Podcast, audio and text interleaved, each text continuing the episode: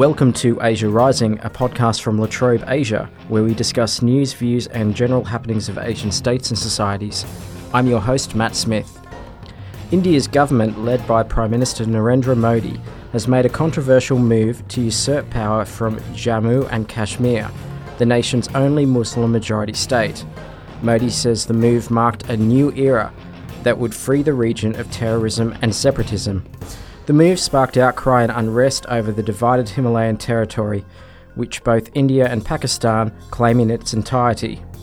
Here to discuss the downsizing of Kashmir and the implications is Christine Fair, an associate professor in the Security Studies program within the Edmund A. Walsh School of Foreign Service at Georgetown University, and a respected expert in counterterrorism and South Asia. Thank you for joining me, Christine. Thank you for having me. If you could start by giving me a bit of a background on the situation, and I'd like to know what was your reaction when you heard the announcement? Were you surprised at all by this development? Very quickly, by way of background, I don't think of India's move as an international move. Pakistan has for years claimed that it has equities or some sort of claim to Kashmir, and it simply doesn't. Neither the Indian Independence Act nor the Radcliffe Commission, which governed the partition of the Raj into India and Pakistan, gave Pakistan any claim whatsoever to Kashmir. Moreover, because Kashmir was a princely state, it was allowed to choose which dominion it would join. And Pakistan had signed a standstill agreement with the sovereign of Kashmir, Maharaja Hari Singh, which it violated. And despite that standstill agreement, which obliged it to not invade Kashmir, it in fact did.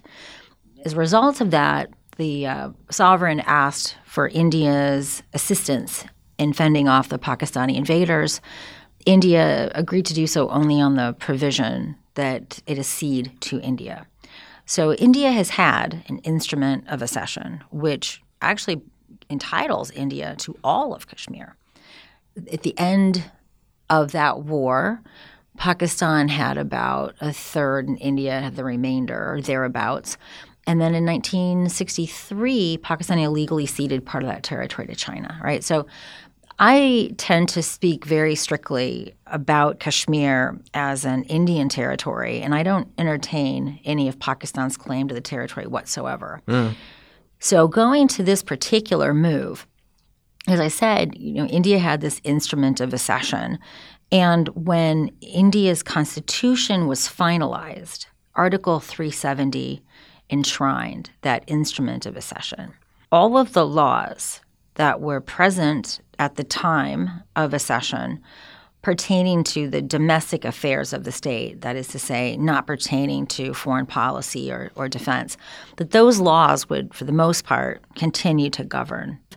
Now, one could argue that over time, India has used a variety of ways to change in some measure the legal regime in Kashmir, but Article 370 basically said Kashmiris are to live under this mixture of colonial and Dogra rule. I mean, the, the king was a was a Dogra, which refers to a lineage of kings. So, from my point of view, 370 was supposed to be temporary, and mm-hmm. I am not terribly exercised that the government is trying to get rid of 370 altogether. In some sense, as long as Article 370 was there, the citizens of this state were always going to be second class citizens. I find it kind of ironic that liberals are championing Article 370. Having said that, the ways in which the state got rid of Article 370 is very disturbing. And although there are very good arguments that liberals could make about getting rid of Article 370, and as I myself have made, because I do consider myself to be a liberal, the state did not do it for those reasons. They did it as a part of a, a Hindu nationalist, anti Muslim agenda. Mm. So I think the problem is, from my point of view, to summarize it, it was the right decision undertaken for the wrong reasons in a dubious matter by a regime that had dubious motivations. Mm. To get to part B of my initial question, mm-hmm. were you surprised by it happening? so actually, Yes and no, because I was in India when it went down. Whoa. Yeah, no, no, no. And so it's actually even funnier. For the last 10 months, I was supposed to take a bunch of cadets and instructors from West Point Yeah. to a variety of places in India, including Kashmir. So we had been pushing the permissions, and you know, bottom line is about four days before our trip, we are told trip is off. To Kashmir. No, to India. Oh, oh okay. and I'd never had this happen. I've been going to India for 30 years, never seen this. And the organizer freaks out and, and uh, he says, What do they mean? I said, I think they mean the trip is off. So the organizer calls the individual who made this call, which, which was um, a defense official in the Indian embassy, and they basically negotiated that it, as long as we took Kashmir off of our agenda, we would be allowed to continue. I'd never seen this in Ah. my entire 30 years. And then when we get to India, I'm watching the stuff and massive airlifting of a variety of troops. In total, there were maybe around 40,000 additional troops of a variety of stripes. A lot of different air assets were moved to Kashmir. And uh, most importantly, there's this seasonal pilgrimage where Hindus go and visit this ice formation that resembles a, a phallus attributed to the Lord Shiva. Sunday night, when I saw the tweets coming from different politicians that they were being garrowed at home, I'd, I'd say to my colleague, I said, dude, they're pulling 370. wow. Yeah. and I was actually in a meeting with a fairly senior Indian administrative official when the decision was taken. By the time the meeting was over, they said it's been done. I had a pretty strong feeling going in that something very momentous was going to happen because mm. in my 30 years, I had never experienced that sort of email traffic Yeah. about a fairly routine trip. Yeah, they were clear we were not going to Kashmir. they made it very clear. The the process that they did was very kind of interesting and worrying to as well to to shut down as much as they could, travel to the area, to turn off internet access, to cut the phone lines, Landlines in, in Yeah, particular, which yeah. had never been done before. and to impose a curfew and to essentially have an information blackout. I mean, I was I was listening to. Um, a Guardian journalist saying that the only way that they could file stories from there was to fly to Delhi. In some ways, the only thing that is surprising is that it happened now and not previously. Really? Because yeah, because this has always been a BJP manifesto item, right? It's been in their manifesto for as long as you can find a manifesto. The second thing that will probably happen is what they call the imposition of a uniform civil code, which is basically getting rid of a provision that allows Muslims to have self governance over issues of family affairs like marriage hmm. and divorce and, and birth, Muslim personal law. So that will probably be the next thing on the chopping block. I was expecting them to do this actually in Modi's first term, where his mandate seemed to be more robust. But in that first term, he was kind of avoiding a lot of these communal issues and he was focusing more on an economic message. So, from my point of view, the only thing that's really surprising is that it happened this late in the game. Mm-hmm. And I think there were two near term precipitants. The first was Trump's efforts to get the Taliban to the negotiating table so that he can justify a withdrawal in advance of the 2020 election. The Indians have long known that what happens in Afghanistan doesn't stay. So during the Taliban period, groups that targeted India co located with them, trained with them, of course, with the support from Pakistan's intelligence agencies. And so India is very apprehensive about what a post US withdrawal future will look like. And part of the Taliban's demands is that they are returned to power without elections. Yeah. So the Indians were very worried about this. And then, of course, I think the immediate, like, this has to happen now was the meeting that Imran Khan, Pakistan's prime minister, had with President Trump, mm-hmm. in which President Trump just patently lied and said that Prime Minister Modi had asked him to personally intervene in Kashmir. This is the most outrageous lie that Trump could have told in the Indian context. It's like he took the third rail of Indian politics and just smacked Modi with it. Hmm. And the Indian government immediately bristled and, and protested and, and refuted the account, only to have Trump repeat it some days later, right? And so I think it was this combination of Trump's Afghan policy, but precipitated by this interest, probably prompted by Trump's dependence upon Pakistan to get this Kashmir exit. These are the two things I think really pulled the lever on the Indian leadership side. Yeah, yeah. Well, uh, Imran Khan tweeted, I think, a few days ago that Trump's offered to essentially go in and do his thing. I gather by your laugh, you don't think that that's a either a good solution or a sincere offer? Well, first of all, it's absurd. Yeah. Because, as I said, Pakistan has no equities in Kashmir. The only thing it has ever done for Kashmiris is get them dead, right? It has supported a menagerie of terrorist groups that have killed Kashmiris in large number. Because of Pakistan's reliance upon terrorism in the state, we have this enormous counterinsurgency grid festooned with trigger happy Muslim phobic security forces that, when afraid and when provoked, shoot Kashmiris who are unarmed. So there's nothing that Pakistan's contributed. And you know, as far as I'm concerned, the international community should just tell Pakistan to sit down and shut up because it simply has no role to play in Kashmir.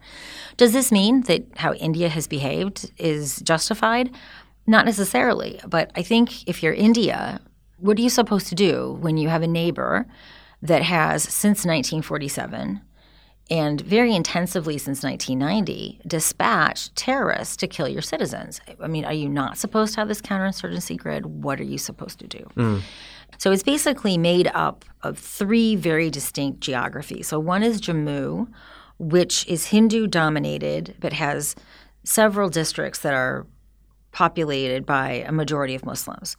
Then you have the Kashmir itself, which is the center of which is the, the so-called Kashmir Valley. Mm-hmm. It's overwhelmingly Muslim, but it also has an important number of districts that are primarily Hindu. Then you have Ladakh, and Ladakh um, has two districts. One is Leh, and it's overwhelmingly Buddhist. And then you have Kargil, which is also overwhelmingly Muslim. So when people talk about Kashmir, they tend to conflate this very complicated geography with very complicated demography to really six districts out of 22, right? I sort of object to that conflation. So, what they did was they took Jammu in Kashmir, they separated it out from Ladakh. Ladakh is going to be a union territory without a local assembly. Yeah. So it's going to be governed directly from the center. And the Ladakhis are very happy about this because forever they took umbrage with being yoked to the politics in Kashmir. Okay, yeah. So Jammu and Kashmir are now going to be a union territory with a local assembly. But the difference is when it was a state, the law enforcement officials would answer to the chief minister of the state. Now it answers to the center in Delhi. Mm. And so one of the arguments is that with the central control over the security forces, that it can more able control the security situation. And the reason why they think this is that the police are pretty dirty. The police, as well as local politicians, take money from all sides, from the militant groups, from the ISI, also from India's various intelligence agencies. And so you'll see in the valley palatial homes by politicians that completely is discordant with their legitimate income structure, right? Yeah, yeah. So the whole place is just bought and sold. So that's another goal of this move – is to shake up fundamentally the political arrangements in Jammu and Kashmir. And particularly, there have been two families that alternate control of the state, which the BJP hates dynastic politics. Yeah. So there are a lot of motivations, but I think when the apart from getting rid of 370 itself and the problematic way in which it did it and the motivations with which it did so, the reordering of the state into two union territories, I think really needs to be understood from a security lens. So, what about also revoking at the same time um, Article 35A, which banned people from outside the state from buying property there? So, again, this is a move I fundamentally support because, first of all, there's so many problems with this law. Yeah. First, if you're a female and you marry a non resident of that state, you forego your right to own property, as do your children. Whereas if a male marries a person from outside of that state, he forgoes nothing. So there's an inherent misogyny mm. in the mm-hmm. law. Mm. The other thing that people have not paid much attention to is that in the circa 1990, there was a mass. Well, there's just no, there's just really no other thing to call it. It's just a, an ethnic cleansing or even a genocide of this Hindu community in Jammu and Kashmir called the Pandits. As a consequence of that, by 1990, anywhere between 90 and 150,000 Kashmiri Pandits fled the state, and they've never been able to return. And this is in addition to those that actually perished, right? So those folks still nominally own land and houses in the state, but they, A, can't return because of the security situation. And if they were to sell the land, they could have only sold it to people from the state. Yeah. And these would likely be people that were involved in genociding them anyway, and they would never get the full market price. So you've got Kashmiris who really can't move forward economically outside of the state because they couldn't sell their land at anything but a fire sale to people who genocided them, right? So this is one issue. Getting rid of 35A will allow those Pandits to finally get a good price and allow them to continue building their lives outside of India. It also has had the effect of suppressing investment because if you want to go in and build a factory or some sort of job generating enterprise, you couldn't buy land. Mm. So a lot of people hope that getting rid of 35A will stir some sort of investment in the state.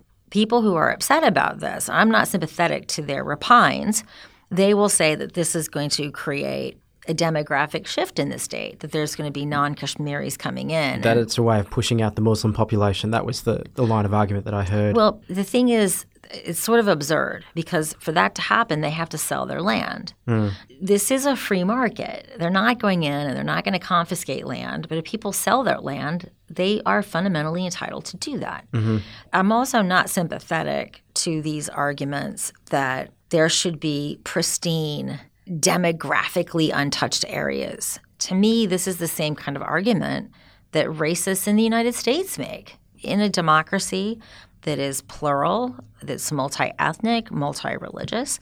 This idea of having these pure redoubts, they don't make sense to me. And so these are not arguments that appeal. Mm. But at the same time, I think that leads the conversation to talk about Hindu nationalism then, yes. because you've got to look at this at the lens of the BJP pushing a very Hindu right. agenda this this is why I said, uh, from my view, it's the right decision done by the wrong people for the wrong reasons. Yeah. in dubious ways, right?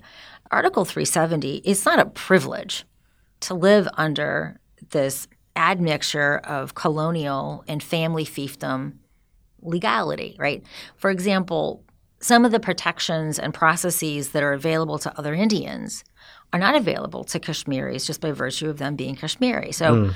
Local bodies elections did not exist in Kashmir. So, from my point of view, I'm a liberal. I don't see Article 370 as a good thing. In the same way, I didn't think triple talaq was a good thing.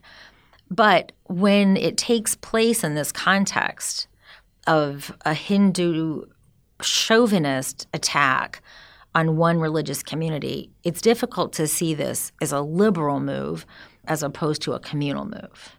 Like to put it another way, if I were an American and I'm a Democrat, as I am, most of us would concede that we need immigration reform. Right? Mm-hmm. But if a Republican undertakes immigration reform, it will most certainly have an ethnic cleansing agenda, right? This particular Republican government wants to make sure that brown people don't come into the country. So if we were to compare an immigration reform regime between Democrats and Republicans, 80% of it would be the same.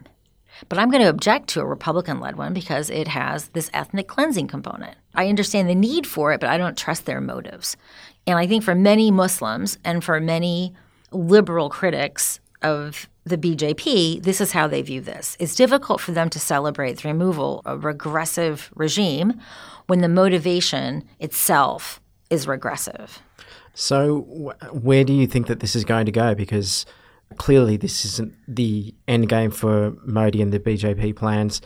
Pakistan are appealing to the UN Security Council to yeah. do something about this situation. Has China weighed in yet? Where, where do you think this is mm-hmm. going to go? Because China's got some disputed territory. Well, they own territory. They're they're in legal. Okay, so yeah. I'm unpacking it briefly. I mean, Pakistan is going to howl and scream. I'm very glad that the UN Security Council told them this is not your problem because mm-hmm. it's not their problem. And to be very clear, Pakistan, its position is preposterous. It also abuses the Kashmiris under its control But unlike India, it doesn't let media in. We have very little access to the things that have happened to Kashmiris. On the other side of the line of control. Exactly. Yeah. And then Pakistan howls and screams about the politicians in Kashmir that have been under house arrest. Pakistan has put into full arrest many more politicians for a variety of reasons. And then Pakistan's own genocidal policies towards minorities in its country are also notable. Mm. So I don't take Pakistan's repines remotely seriously. Going to the China part, so if we were to look at a map, there's a line of control. Yep. And in 1963, a part of what the Indians will call Ladakh was ceded illegally to China. In other words, Pakistan stole land and gave some of it to China. So on Tuesday, the day after this was announced, which was August 5, so on Tuesday, August 6, Amit Shah clarified what parts of Kashmir this Was claimed action by this, yeah. yeah. So he said it's per all of it. What's interesting about this move, and I don't know if it was an accident, because it probably was, because they're not any more clever than Trump. When they do things cleverly, it's almost always by by Brownian motion. By dividing Ladakh from Jammu and Kashmir, they also separated out these disputes. So when the whole thing was just a mess, it was a trilateral dispute. India says this is all my territory, China says no. And then also importantly, in the 1962 war that India fought with China, China seized territory. So China is right now sitting in possession of territory that India claims is its own. And how it is that you had all of these disputed boundaries with China is a, is a long but interesting story. Amit Shah says it pertains to all. So on the Pakistani side, basically we're talking about the extension of what would be Jammu and Kashmir. And the part that China has occupied is in Aksai Chin, which will be part of Leh. Mm. So by bifurcating the state in the way in which it did, it also took what was a trilateral dispute and made it into two bilateral disputes. Right. Yeah. So China is very derisive of India. What China has said was that India is making a lot of unilateral domestic law that infringes upon its interests, but ultimately it has no effect because China is literally sitting on that territory. To be continued. To be continued. Yeah. And nationalism? Do you think that Modi's got a next move? Yeah, he does. I mean, this has been wildly popular. It's really important to understand it's wildly popular not only amongst his base, but ordinary Indians. Did you see that when you were there? Was this celebrating in the streets kind of thing? You don't see it in the streets, but you see it on social media gloating. Uh, there's just a lot of gloating. Yeah. because there is this perception that the previous government appeased Muslims. I find this preposterous because if you actually look at this, the, the statistics on Muslims um, and the data on their access to opportunity and outcome, Muslims routinely fall between what's called scheduled castes and tribes and othered backward classes. So, in other words, they are consistently at the bottom of the bottom. So, if this is the result of appeasement, I hate to see, mm. you know, what the status of being a Muslim would be without such appeasement. So, this is wildly popular, even amongst ordinary Hindus who are not a part of his base. And also, I want to point out there are some Kashmiris that are happy about this. Kashmiris have been forced out of the valley. They, they live all over the state. And, and Kashmiris also include these Pandits. So there are some Kashmiri businessmen, and many of the Kashmiris outside of India are businessmen, who are really hoping that this is going to galvanize investment. Once the oppression is lifted, we're going to see how much opposition there is to this. It's very hard to see the opposition right now because of the oppression. But I strongly suspect that the next move that the BJP is going to make is what they call uniform civil code, which is again getting rid of this provision of Muslims to exercise what they call uh, personal law. Yeah. And we've also seen there's another part of the BJP manifesto, which is to rebuild the temple to Ram, which was destroyed in Ayodhya in uh, 1992. And we've already seen some movements afoot to make that happen.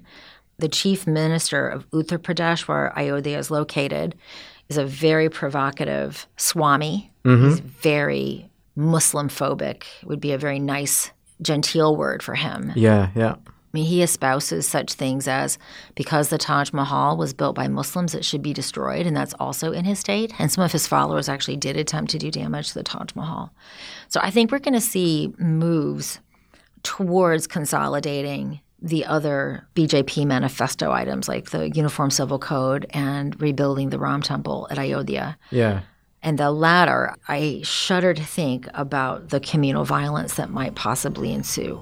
It'll be interesting, but a bit worrying to see how things develop then. Yeah. Thanks for your time today. No, thank you.